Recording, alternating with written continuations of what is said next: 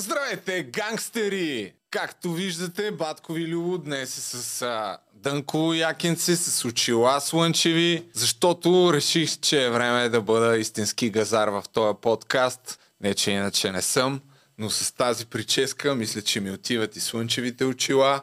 И най-важното, и днес ни очаква велик епизод. В момента група българи се борят за мир и суверенитет на нашата страна, а господин Костя Копейкин иска да завладее чужди територии от Украина. С какви статуси избухна другаря, мой приятел Костадин Костадинов, след малко ще ви обясня.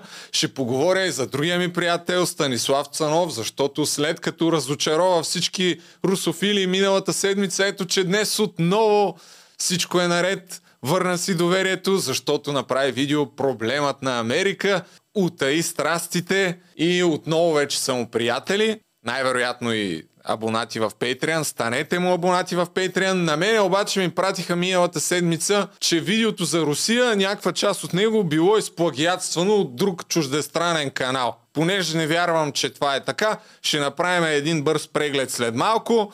Преди това обаче трябва да ви напомня нещо много важно.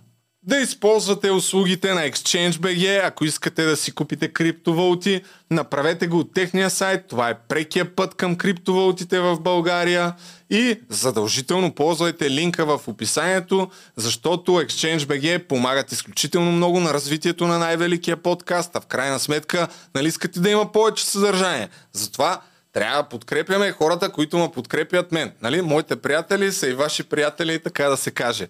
Също така, припомням ви за мой експеримент, в който вкарвам всеки ден по 100 лева в биткоин и етириум, въпреки че то петък забравих и сега свърши епизода трябва да набутам 200 лева. В момента съм на загуба около 50 евро, защото съм инвестирал около 3000 лева, а портфолиото ми се оценява на 1447, както виждате. Това се дължи на факта, че няма кой знае какви движения на цената на криптовалутите в момента, но обикновенно, ако сте решили да инвестирате в това нещо, трябва да го правите точно в такива периоди, които няма кой знае колко големи движения, защото ако тръгнете да инвестирате, когато цената почне много да се дига и всички в новините говорят за това, значи със сигурност не сте в правилния момент. Сто пъти казвам, че ползвам Ledger, хардуерния портфел, в който криптовалутите са само и единствено във ваш контрол, но тук през последната седмица се случиха някакви събития, обявиха Ledger, че ще правят някакъв софтуерен апдейт, след който има шанс вече частния ви ключ да нямате само достъп вие до него, на теория. А, на този етап някакво се притеснявате, но до следващата седмица ще направя някакъв ресърч, защото още не съм много запознат.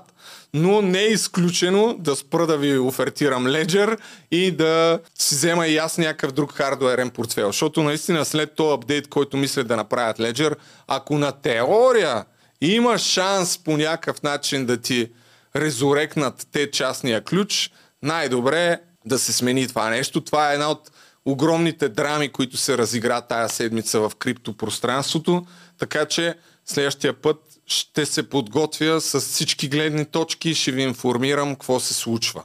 А до тогава, благодаря на ExchangeBG, вие ползвайте ExchangeBG. Другия начин да подкрепите най-великия подкаст е като станете членове на канала. Как се случва това нещо? Е, тук цъкате от бутона Join и срещу сумата от 9,99 на месец получавате иконка. Общо сето и моята безрезервна благодарност и евентуално, когато почнем пак да снимаме криминалните истории, ще ги гледате в аванс, но в момента истината е, че само и единствено моята благодарност получавате за това, че ще ме подкрепите. Може да го направите и чрез бутона Super Thanks. Тук от 2 до... Не знам до колко. Нека видим. До 500 лева. Ех, е. Започваме с а, нещо позитивно. Време е за изкуство, уважаеми приятели. Лили Иванова вчера или аз не знам кога изнесе концерт оня ден в Народния театър и целият български политически елит отиде на крака, за да уважи примата на българската естрада. Виждате Ахмед Дуган тук спрял точно пред входа на театъра. Сигурен съм, че абсолютно законно е това нещо. Що пък не? А, това е май страничния изход. Да, няма проблеми. А, виждате пълна зала, изключително сериозен успех за Лили Иванова и как иначе, разбира се, Десислава Атанасова, точно така, ще да я объркам фамилията. Тук опашка за обикновените граждани, чакат и те да влязат вътре. Илиана Йотова заедно с Румен Радев, май Румен Радев беше на концерта, Вигенин, тук шефа на столичния общински съвет, Цветанка Ризова, Маги Халваджан, продуценти, Йорданка Фандъкова, Росен Плевнелиев. Кой ли не, човек? Кой ли не? Това ми е любимия покемон. Личният политолог на президента Румен Радев, който в студията непрекъснато защитава тезата за президентска република и когато някой каже нещо против Румен Радев, той и служебното правителство, той веднага се намесва да направи един обективен анализ. Модния гуру Любомир Стойков, между другото, той ми е преподавал в факултета по журналистика. Така, Богдана Карадочева, кой още? Е, его е! Бат Сончо и той е там! Ева, бат Сончо, между другото имаме подобни прически в момента с байт Сончо. Защо показвам цялото това нещо? Защото има някои крайно любопитни детайли около този концерт и до тук с позитивното. Естествено, а, ето това нещо търсех. Статуса непосредствено след концерта, с който най-голямата българска звезда или поне в топ 3 на българските звезди, Лили Иванова, от цялото си сърце благодаря на господин Ахмед Доган за уважението, отношението и присъствието на моя концерт в Народен театър Иван Вазов. Здраве, щастие и много успехи! Уважението е взаимно. Още веднъж благодаря. Поства това нещо под статията, в която пък преди това Ахмед Доган благодари на Лили Иванова. Разбира се, сега ще кажете, кой съм аз, че да коментирам Лили Иванова. Ама какво да ви кажа, когато най-големите звезди благодарят на бившите агенти на държавна сигурност и хората, които са смятани от, вярвам, огромна част от българското общество за символ на корупцията, нищо добро не ни чака, когато авторитетите се мазнят точно на, на тези хора.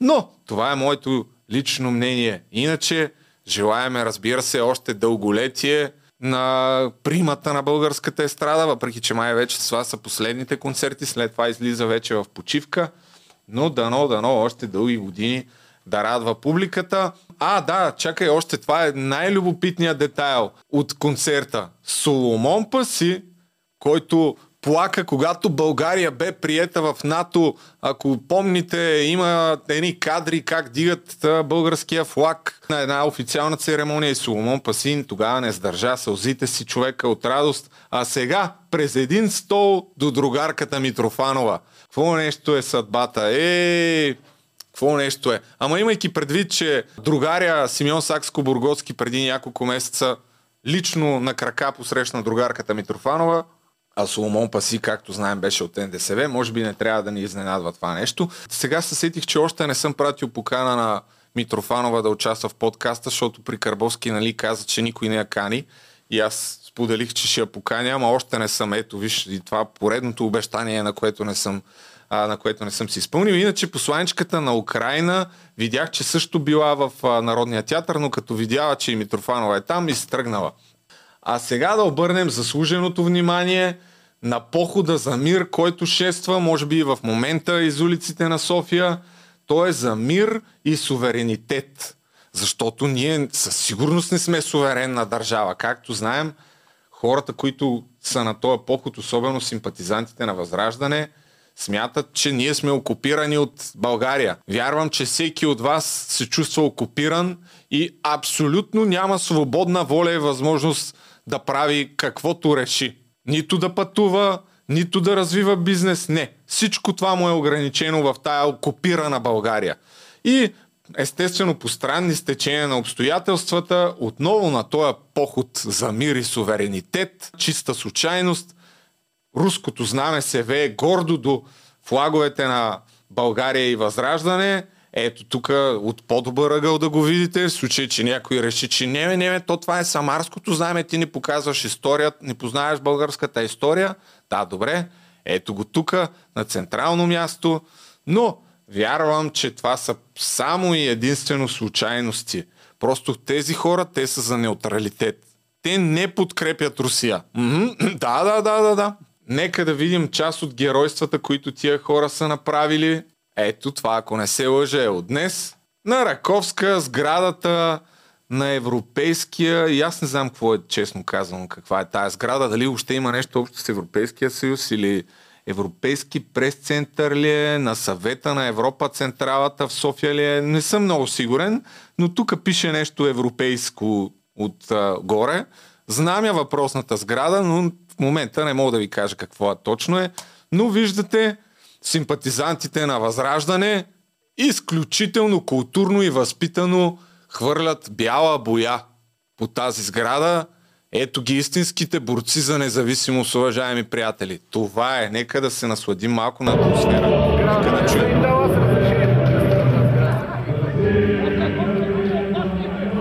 Под звуците на Стани, Стани, юнак балкански. Майко мила, нямам думи. Просто какви юнаци, гледайте. Браво! Браво! Аплодирайте, уважаеми приятели, тези изключителни герои. Геите не съществуват. Така, тук продължаваме с еврогейските ценности. Най-голямата заплаха за България, както знаем. И сега стигаме до една от основните причини, мислех това да е малко по-натам, а, за тези действия и за налагането на разделение в обществото, тя идва преди всичко от речта на омразата на един единствен политик, който не веднъж, то вече не, не знам колко случаи и примери трябва да има, че този човек бълва само и единствено омраза и по този начин подстракава верните си симпатизанти да правят абсолютно същото. Няма тук мир. Никакъв мир няма. За какво говоря? За ето този статус, на който вчера, ако не се лъже, е качен на Костадин Костадинов. Възраждане напълно подкрепя позицията на митрополит Даниил. Скоро ще експулсираме всички украински туристи, маскирани като бежанци. Сега, тази позиция на този митрополит не знам за какво говори, честно казано. Не съм проверил още, но малко след това Костадин Костадинов си е промени статуса, защото това нещо, както го гледате, то не е просто е така. Това, това са нарушаване на една камара закони в а, Конституцията, когато ти се заканваш, че ще експулсираш абсолютно законно и свободно пребиваващи чуждестранни граждани. А като добавим и факта, че те са избягали от страната, която Костадин Костадинов защитава под маската на неутралитет и национален суверенитет, разрушени домове и, и блокове и какво ли още не, става още по-трагично цялото нещо. Но нека да стигнем до надградената позиция на Костя. Напомням на украинското посолство, че се намира в България, тъй като украинското посолство излезе с една реакция, една позиция, че това е реч на омразата, че противоречи на всякакви закони, европейски цивилизовани правила, да се заканваш, че ще изгониш група граждани и така нататък и така нататък. И Костадин Костадинов отговаря. Напомням на украинското посолство, че се намира в България, не в Украина. Следователно е длъжно да се съобразява с нас, българите, а не ние с него. Ако ти репрезентираш българите, майко мила, аз със сигурност не, не виждам репрезентацията на българите в теб. А аз също съм българин. Ти си мълцинство и хората като теб са мълцинство. Добре е да го знаете това, уважаеми господин Копейкин. Това първо. Второ, припомням на наглите нацисти, че ми наложиха забрана за влизане в тяхната държава за 10 години, само защото отидох да договарям хуманитарна помощ за българите в Украина. Той бил отишъл да договаря хуманитарна помощ, майко мила. Ти отиде да правиш жалък пиар и да се изкараш изключителен смелчага. Наглите нацисти, ако има нагли нацисти в ситуацията в Европа в момента, това са путинските орки, които атакуват и извършват геноцид над Украина. Това е категоричен факт. То не е отвращение, то вече не знам какво, как да го наречежа. Продължаваме нататък. Така че е доста нагло да демонстрират загриженост за своите граждани от български происход, които са в България, точно заради дискриминационната политика на киевския режим. Трето, още веднъж заявявам, че когато Възраждане започне да управлява, всички украински туристи, представящи се за бежанци, ще бъдат експулсирани от държавата ни. Тук имало представящи се за бежанци. То няма война в Украина. Не, няма. Тук те са дошли като туристи тия хора. Те абсолютно доброволно са си зарязали домовете, семейството. Те са тук на курорт. И партия Възраждане се заканва, че ще ги изгони. Без каквото и да било право. Истинските туристи от Украина, плащащи си сметките по хотелите, са добре дошли. Четвърто, Възраждане настоява за автономия за българите в Южна Бесарабия със столица Болград, Белград или Измаил, която е стара българска земя с стари български градове, намиращи се временно под украинска администрация. Нашия човек излиза с позицията, че иска автономия. Вие е, разбирам, че огромна част от вас няма да, да разберат колко точно скандално е това. Това е все едно някой в Турция да каже, че иска автономия за мюсюлманите в Кърджали, в Търговище, в Разград, в Смолян, що пък не. И този човек в началото на войната твърдеше, че ще договаря мир. Какъв мир ще договаряш, като ти си очевидно прокремълска креатура и единственото, което защитаваш са интересите на Русия през всички тия позиции, според мен. На финала ще добавя, че наистина не съм виждал друга такава наглост. До момента сме дали почти 1 милиард държавни пари за издръжка на украинските туристи. Това е лъжа, както ще стане ясно и след малко от единствената реакция на политическа фигура, която видях. И когато кажем, че ще спрем да ги храним и поим, украинското посолство приема това за неприятелски акт. Колкото по-скоро Украина се освободи от нацизма и фашизма, толкова по-добро е за нея и нейния народ. Една по една повтаряне на, кремълск, на кремълски опорки, че видиш ли в Украина е имало нацизъм и фашизъм. Това естествено са пълни лъжи. Даже не знам дали има смисъл да го а, повтарям отново. Последните парламентарни избори, в които имаше в Украина преди Путин да нахуе в а, тая суверенна страна, крайно дясната партия в а, в Украина не събра и 1%. Нямат абсолютно никакво представителство в парламента на Украина. Така, и позицията на Явор Божанков е единствения, който видях да има някаква реакция една публикация Копейката предяви териториални претенции, нападна чужда страна и насочи реч на омразата срещу хора бягащи от война. Следващата седмица Герб и Бойко Борисов, евроатлантици ще изберат този човек за председател на Комисията за българите в чужбина. Оставям на страна слабоумната теза, че сме дали 1 милиард да храним някого. Украинците не са получили една стотинка пряко. Всички средства са дадени на наши български хотелиери. Те от своя страна поискаха дори удължаване на мярката. Подобни психопати са тежка щета за международния образ на България. С което, разбира се, съм абсолютно съгласен. Няма как да е иначе. И ще ви пусна още един пример. Господин Костадин Костадинов, който в парламента прави следното изказване. Давам пример.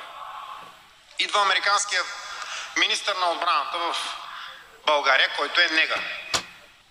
Като кажа на един негър, че е негър, расист съм. Не би следвало, защото това е, защото това е неговата раса и в това няма нищо лошо. Щял да каже на американския... Кой беше чан? Кой беше Министър на отбраната в България, който е негър. Като кажа на един негър, че е негър, раси се съм.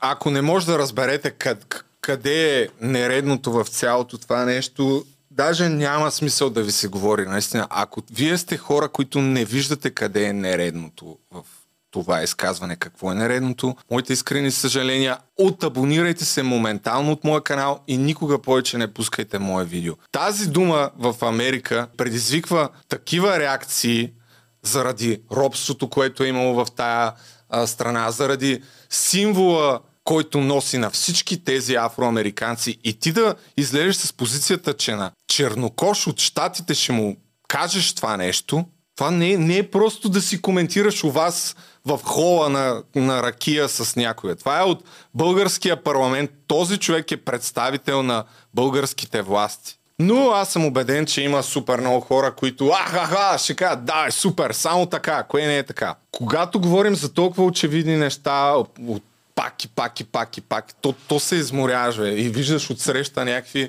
кокосови орехи, както ги наричам. И ето сега ще ви пусна един кокосов орех, отново от Twitter акаунта на Форца Елена Гунчева. Между другото, шаут отново, тъй като много любопитни откъсчета и видеа качва, които редовно си ги взаимствам и ги пускам от подкастчето. Това е анкета на Боян, едно момче, познаваме се, който прави анкета за или против еврото и попада на симпатизант, който иска да защитава българския лев. Нека да видим какво казва. За или против еврото? Против. Защо така? Ами не ми харесва. Предпочитам нашия български лев. Повече ви кефят мъжете, които са на... Това или А, кои мъже? на банкнотите? А, може да, може да се каже. Това е причината. Но определено не. А коя е причината? Ми харесва ми повече българския лев. Какво ви харесва в българския лев? Има покритие златно. Добре, е това е. Българина винаги търси златото. Така да си кажем. Добре, благодаря ви. Приятен ден. Ето това е типичният представител на защитника на българския лев. Хал хабер си няма, ама хал хабер си няма какво точно защитава, какво представлява българския лев, по какъв начин запазва суверенитета ни, идентичността ни и всички други глупости, които се повтарят в две изречения от Копейкин, Цончо и хиляди хора след това. Да, да, защитаваме българския лев. Да уточним, нали, все пак за тая дама, която тук виж гледа. Българския лев няма златно покритие, въпреки че аз въобще се съмнявам, че тя знае какво е това златно покритие. Златно покритие означава парите, които ги има в обращение в брой по сметките на хората, да са покрити с същото количество злато. Ако златото струва примерно 1000 лева грама, имаш еди колко си милиона, имаш за тия милиони толкова злато в хазната. Такова нещо няма. И второто важно нещо, което е добре да, да знаеш за българския лев, уважаемо момиче, че 96-7 година, когато се въвежда валутния борт, българския лев от тогава до сега е вързан с еврото. Затова курса на еврото е фиксиран. Едно 9, 5, 6 там нещо си. Всичките левове, които имаме, на практика са евро. И Слава Богу, че е така, защото 90-те години, когато лева не е вързан с абсолютно нищо, има хиперинфлация и питайте вашите родители, баби, дядовци и така нататък. Какво се случва 95-та, 6-та, 7 година, когато комунистите правят прехода в България и държавна сигурност? Случва се това, че сутринта един продукт ти е 100 лева, вечерта е 1000 лева. И хората спестяванията, които са имали, изчезват. Но пък в същото време правилните хора, които са изтеглили милиони преди това, изведнъж стават кредитни милионери и връщат нищо. Теглиш един милион и след това връщаш 100 лева. Като преди това си ги похарчил тия пари за закупуване на имоти, земи, заводи и така нататък и така нататък. Така че слава Богу, че имаме валутен борт. Другите опорки, които се повтарят, имаше един дебат в панорама, сега няма да го пускам, ако искате намерете си го, гледайте го. Всичките аргументи, че ако приемем а, еврото ще затънем, са просто дебилни. Всички държави, всички до една, които приемат еврото, след това имат много по-голям ръст економически, рязко им пада инфлацията. Когато ги слушах в панорама, копейките, дето защитаваха, анализаторите, дето защитаваха позицията, че не трябва да приемем еврото, бяха, ма то това са чисти случайности. То това са чисти случайности. Това е тема, на която със сигурност, да, със сигурност трябва да се правят някакви дебати, повече съдържание, включително дец вика и аз трябва да направя нещо по въпроса, без да съм някакъв експерт, защото това, че по никакъв начин не се обяснява какво се случва с това евро и защо е добре да го приемем, води до е това. На пазара искам да защитя българския лев. Що? Защото има златно покритие. Има, брат, златно покритие. И сега, за да се разведрим малко, пускаме видеята на моя приятел Цанов. Ще коментирам набързо видеото там за Америка, което качи. Но преди това да направя тази реакция, тъй като ми пратиха един имейл, че голяма част от а, видеото на Цанов било копирано от а, видео на е този ютубър Джони Харис, който и аз гледам, който има едно видео Why is Russia so damn big? пуснах на малко, за малко да проверя има ли наистина някакви неща, които може да твърдим, че ги е откраднал, като текст и съдържание. И сега, след малко ще разберем отговора на този въпрос, но първо ви припомням едно изказване, което Санов направи преди два месеца при Карбовски, когато анонсира, че прави такива видеа. Между другото, един от бъдещите клипове, които, а, които се работят в момента, а, се казва Русия има проблем. И то е... Едва ли ще видите такъв тип а, критика към Русия, конкретно към Путин, по, дори по медии контролирани от Америка за България. Но Така, това е мнение. Но и, а, и по-нататък казва, но това е моето мнение. Чакай да го пуснем все пак. това е моя критика. А? Не е на някой, който ми я спуска. Не е на някое шефче. Не е Ето така. Добре, разбрахме. Това е негова критика. Видеото на Цанов е, смея да твърдя, че е доста подобно структурирано на това видео на Джони Харис, който е един от най-популярните ютубъри, правещ такива обществено-политически видеа в английски, американския YouTube. И пускам едно откъсче в частта свързана с историята на Русия. Първо от видеото на въпросния Джони Харис. Чакай. looked like this a loose group of Slavic peoples who were a growing and prosperous society here in Eastern Europe. But they had a pretty big weakness, and that Преди хиляда години група славянски племена се обединяват да направят а, Русия, но са имали една много сериозна слабост. И тя Weakness. изглеждала така. looked like this. These are flat grasslands, which are very easy to cross if you're an army looking to pillage land. And that's Това са много равнини, които са изключително лесни да бъдат прекусени, ако имате армия, която изглежда така. И сега пускаме малко от видеото на Цанов. Но първо, какво правим? Маме дъх. Поемаме дъх. Тези кадри мисля, че също са от неговото видео. И започваме. Девети век след Христа. Няколко славянски племена под викинга Олег установяват първата руска държава със столица Киев, Киевска Русия. Следващите няколко века са на просперитет и ухолство. Предимно заради търговията им с кожи и Сега тук малко си е заел на заем и кадрите от другото видео, ама айде са. Случва се. И на най-добрите. Мощната им армия. Но държавата има една пагубна слабост. Да кажем Ахилесова пета. Това. Огромен район от степи и равнини, трудни за отбрана, през които огромна армия лесно може да навлезе в сърцевината на държавата. И точно това Абе, май има известно съвпадение. Я да видим нататък. exactly what a group of horse riding warriors did. И това е точно...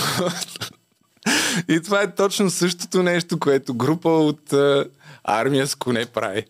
These guys were the Mongols, and they basically used this path of flat grasslands to traverse across Asia and exp- И те правят а, точно това. Отиват от а, еди къде си на еди къде си, през Азия, expand their empire. 40,000 of these Mongol guys on horses with bows and arrows eventually made it all the way here to the Slavic peoples of Russia. Here, 40 хиляди войски от Монголия успяват да стигнат до там.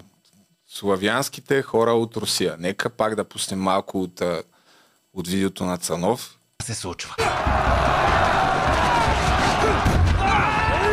13 век. Монголската конница навлиза точно през тези степи. Плячкосвайки всичко по пътя си, запалвайки мнозина градове. Разбиват държавността и покоряват Русия. Подобно на османците Малко по-зумнати се обаче тук. Защо ли? в България, Заражда се страх от уязвимост. в руския менталитет. В последвалите 200 години са под монголска власт и плащат високи данъци на империя от другия край на света, докато един от тези градове не се надига. Мо- Така. Нека с Москови. Добре, нека да видим малко и от това видео. here's an image of them invading the cities and burning them down, conquering these people. Look at how Ето това са... scared these people look. I mean, I would be too if 40,000 Mongols on horseback rode into my city. Anyway, so the Mongols take over this little block of Slavic people, and it really weakens their society. It breaks up all И монголите завземат това градче, им отслабват а, изключително много обществото. All the cities that were sort of collaborating with each other, and now they're paying taxes to the Mongol. Започват да плащат данъци на It's like монголите. this empire that was from super far away, на, like on the тази, other side of на тази империя, която е от другия край на света, е добър, добър превод. the смисъл, world. какво But сега there was няма. one city in this area that was particularly ready to fight back. Но има един град, който е бил особено готов да бъде, да се бие обратно. Кой е той според вас? Дали е този? Нека, да- нека да видим. They were quietly getting more powerful. This city was called Muscovy or Moscow eventually, and it became the regional epicenter for trading Еми са, случва се и така нататък, няма да го гледаме цялото, ако искате може да си го проверите. Има деца вика от имейла, който получих, пише, че поне 5 минути било едно към едно взето от това видео. Живи и здрави и да са. Иначе факт е, че Цанов е добавил от него си а, и в монтажа, развил е, придава някаква стойност. Със сигурност има и неща, които ги няма в това видео. Но нека да не забравяме, че това е какво? Това е моя лична критика и това е материал, по който работя от, от много Това е негова критика, не на Джони Харис. Иначе за последното видео на Цанов, какво да кажа, не съм изненадан. Тук, ако за Русия бях изненадан, тук не съм изненадан. Някакви факти отново, какво са направили с индианците, така нататък, бла бла бла. Само ще обърна внимание на няколко неща набързо. Първото е, казва, че видеото му за Русия било демонетизирано. Чакай да видим къде беше сега. Достъпът до който платформата ограничи и иска от новите потребители да си пратят личната карта на Google за правото да гледат. Чакай сега, това не противоречи ли? Тук имаме едно питане поредно. Не беше ли YouTube платформата, която е анти-Русия? Как така ти ограничава видеото, в което критикуваш Русия? Нещо съм объркан. Това е пак като този шизофреничния пример, в който гледах устата, говори с а, Киро Брейка за новата му песен Шарени джендари. И бат Киро заръчал на Веско, видиш ли, да сложат пегел на думата джендари, защото YouTube можел да блокира видеото. В същото време песента на устата вече трета седмица в трендинг, бате. А я викам, къде е тая цензура, бе? Тая цензура ми е любимата, разбираш. Цензурата е само единствено в главите на хората, които се чувстват репресирани в американските платформи, обаче забележете. И за да чуете пълната нецензурирана версия, къде трябва да отидете, да дадете някой лев и да отидете в другата американска платформа Patreon. Там обаче са по-широко скорени от гадните джендари от YouTube, които блокират критичното видео на Цанов и вкарват песента в а, трендинг на устата. Ма иначе сме много цензурирани. Така. И сега да видим видеото на Цанов набързо. Чакай така да прехвърля долу-горе, да се подсетя някакви неща. За робството, нали, разказва, пак си има исторически факти. За войните. Този ми е любимия покемон, Георги Сарийски.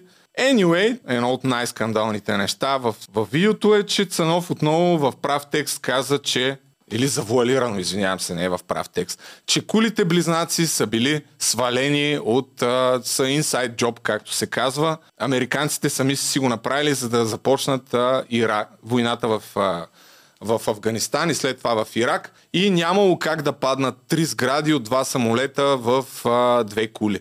Което аз имам и един подкаст по тая тема, в който давам и някои източници. Това категорично категорично е лъжа. Абсолютно научно доказано е, че тези сгради има как да паднат от разбилите се самолети, както и третата сграда също има как да падне.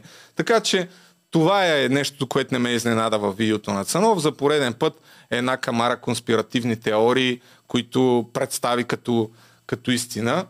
Ето, е това видео, може да отидете да го гледате. А това, че след това започват абсолютно необосновано войната в Ирак и в Афганистан в една степен по-малко, но най-вече в Ирак след това, две и там четвърта ли кога отият, под претекста, че е имало оръжия за масово поразяване, а то се оказва, че няма такива, е факт. Не е един проблем. Много са проблемите в а, Америка, но разликата с Русия е най-съществената, която нас, обикновените хора, може би трябва да ни интересува, е, че дори в Америка хората могат да критикуват собственото си правителство и хората, които имат противна на гледната точка на управляващите, могат свободно да я изразяват, да правят телевизионни предавания, видеа в YouTube и какво ли още не, докато в Русия не може.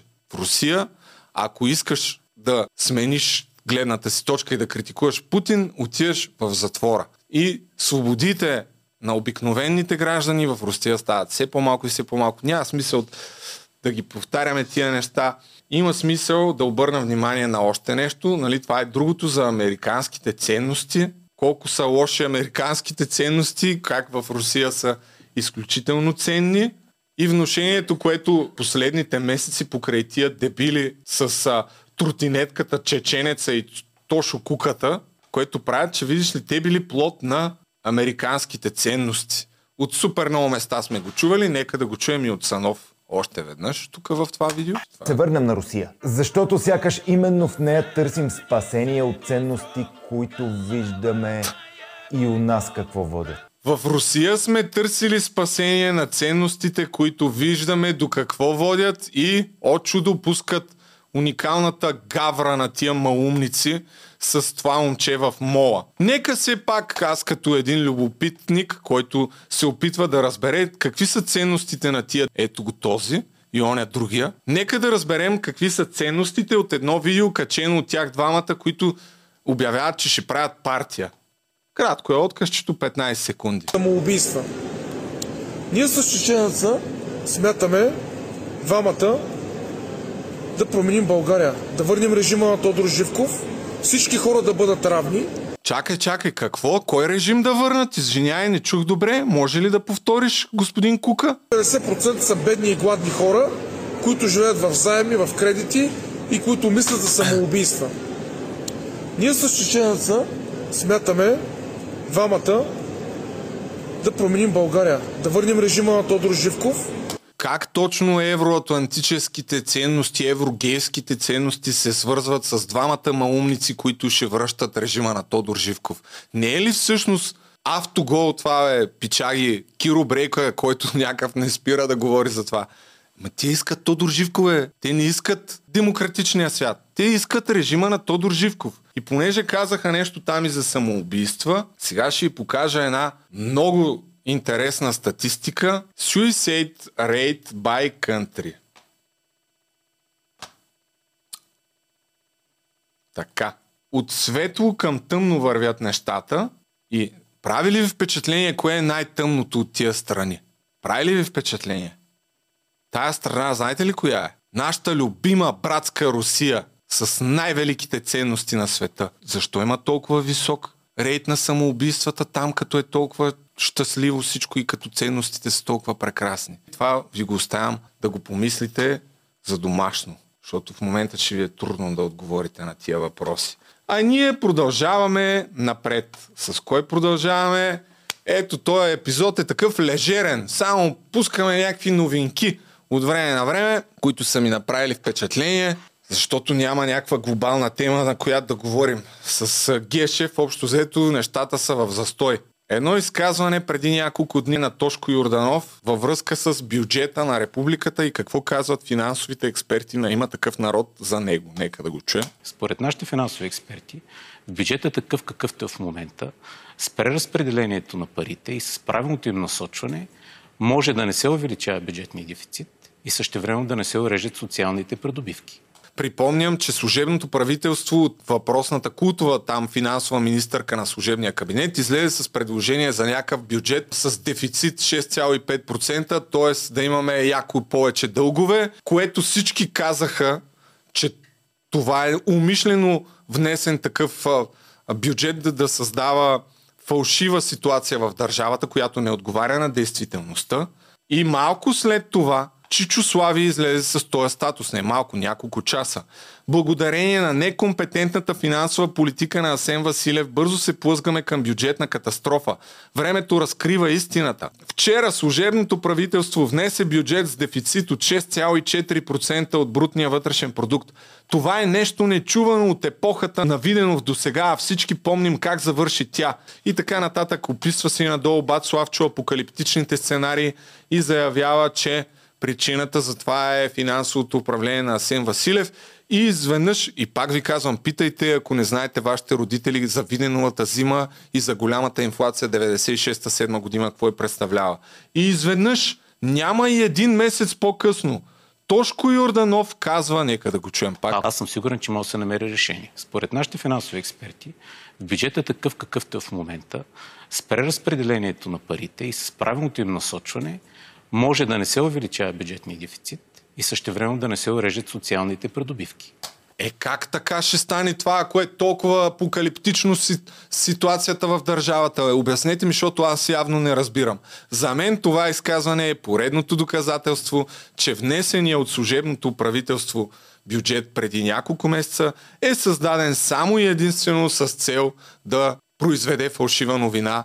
Така, сега припомняме още едно изказване на Слави Трифонов и изрази готовност държавнически да подкрепи експертен кабинет, вероятно от ГЕРБ. Ситуацията в държавата е отвратителна.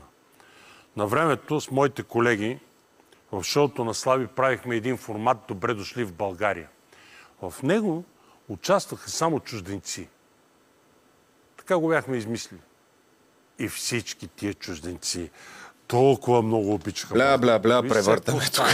Заместник главния прокурор се страхува да не го убие главния прокурор. Все едно не става дума за нашата родина, а за наркокартели в Мексико. На 10 юни сегашния бюджет представа да действа. Разбирате ли? Няма бюджет. И ако няма бюджет, няма да има пари за учители, за лекари, за полицаи, за пенсии, за държавата като държава. Тя ще спре да функционира. Затова има такъв народ, ще направи всичко възможно парламента да работи. А за да работи, трябва да има правителство. А за да свърши нужната работа правителството, то трябва да е експертно, от експерти. Хора, които разбират. Затова ние ще подкрепим правителството от експерти. Ще подкрепи Слави правителство с експерти. Започнаха спекулациите, видиш ли, ще се коалирали сега, макар и чрез експертно правителство, с ГЕРБ и ДПС. Такива спекулации се появиха. Подобно едно време на експертното правителство, 92 година, на Любен Беров, който сложи началото на възхода на силовите групировки и на сериозното, още по-сериозното разграбване на държавните капитали. Пак тогава беше експертно правителство с участието на ДПС, БСП, разбира се, и това беше, да, основно тогава ДПС провалят коалицията, която имат с СДС. И едно видео отново ще го кача тук от профила на Форца Елена Гунчева, защото там го видях в Твитър. Някакво старо интервю, ако не се лъжа от 2019-та, някакво момче задава въпроси на Слави Трифонов. Моля те питам нещо. Винаги всичко, което пожелаеш. Ако случайно твоята формация влезе в Народното събрание при следващите избори, и надявам се да не са за Велико Народно събрание, защото не, и тая, не съм. И тая угроза... Бре, нали, ще, кое от всички неща ще ме питаш? Чакай, не чакай, съм, въпрос е... Не, не бе, съм въпрос за е... Велико народно събрание. Да, да, въпрос е друг.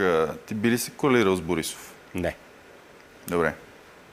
Не само не биха, никога няма да го направя. И други се оказвали, аз трябваше да те питам. Честно, кажи ми, приличам ли ти на други? Ти си имаш характер. Мисля, не си просто някой. Добре, представи си го от тая гледна точка. Хареса ли ти това, което направи а, Марички? Единия ден каза, че няма да се подпише, след това се подписа. Много ми хареса, да. Е, Той Милия как разсъждава... Че, добре, да. бе, ясно е. Това е тъпо, защото ще ти кажа една мисъл на злусите. Те казват, че мъж, който не си държи на думата, струва колкото струва въздуха над главата му. Не беше ли на Масайте, човек? Тая мисъл около 150 пъти е казал Чичо Слави. Е, бах, тия масаи зулуси, са зулуси, зулусите и масаите едни същи ли са, не са ли? Това е мисъл на Зулуси. Интересно. Сетих се за нея скоро. Това е ясно. Сега си представи аз в тази позиция. Аз ти казвам това нещо по телевизията и след това той е в телевизията, което означава, че е излъчено по телевизията е в интернет. И аз правя след това обратното на това, което съм казал. И това нещо се случва като, нали, че заприличам на Марешки. Кажи ми сега, И на чеш. Тома Биков. Бе, маре го това. И на един куп други. Да. Бе, добре бе, хубаво. И аз си представи как се подреждам в тая редичка. Човече. Би било тъжно. А, е, как ги тъжно? Няма такъв. Няма такъв. Падение. Да. Други да, не, няма да, да я знам. Не, не мога да си представя, че съм способен на нещо подобно. Това е унизително. Много думи мога да използвам. Други въпроси, скъпи мои приятелю, млади? Да, какви са идеите ти за съдебната реформа? Запознат За ли си с проблемите в прокуратурата? За правосъдната реформа? Защото това е, може би, най-належащия проблем, който ще иска широка коалиция, за да мине през Народно събрание. Сега Така, и тук свършва. Еми, все пак в крайна сметка трябва да кажем, че още няма никаква коалиция. Не се знае, че има ли ГЕРБ, ДПС и ТН, тъй като трите партии нямат 121 депутати, т.е. нямат мнозинство, трябва има още някаква подкрепа. Но просто тези неща се завъртяха и социалните мрежи, така като любопитки. И аз като един човек, който съм тук да ви резюмирам в предаването Неделник по Алфа ТВ с Волен Сидеров и без колегата Станислав Цанов в този епизод, ви казвам най-интересното от случилото се. Това е най-интересното, няма нищо друго, което съм подготвил. Просто един бърз епизод, но по-добре с кратък, но съдържателен епизод, отколкото без хич. Те се вика да съм жив и здрав. Мисля всяка неделя от тук нататък до края на годината да не пропускам рубриката Неделник, така че навивайте си алармите и някъде около между 6 и 9 часа очаквайте епизода да излезе. Благодаря, че гледахте. Поздрави на всички хора, които се борят за мир и суверенитет, като фърлят бомбички по сгради, такива от боя и призовават хората да бъдат експулсирани. И естествено автономна територия на друга чужда суверенна държава да се установи. Супер сте!